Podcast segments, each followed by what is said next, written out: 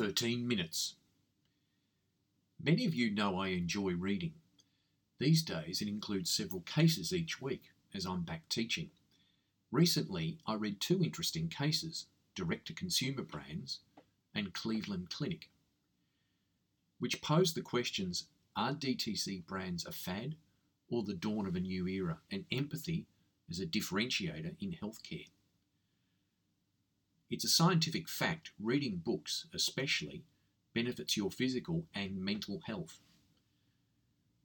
Reading strengthens your brain.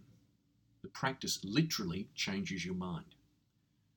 It increases your ability to empathize, empowers your vocabulary, reduces stress, reduces cognitive decline in old age. You sleep better and it helps alleviate depression.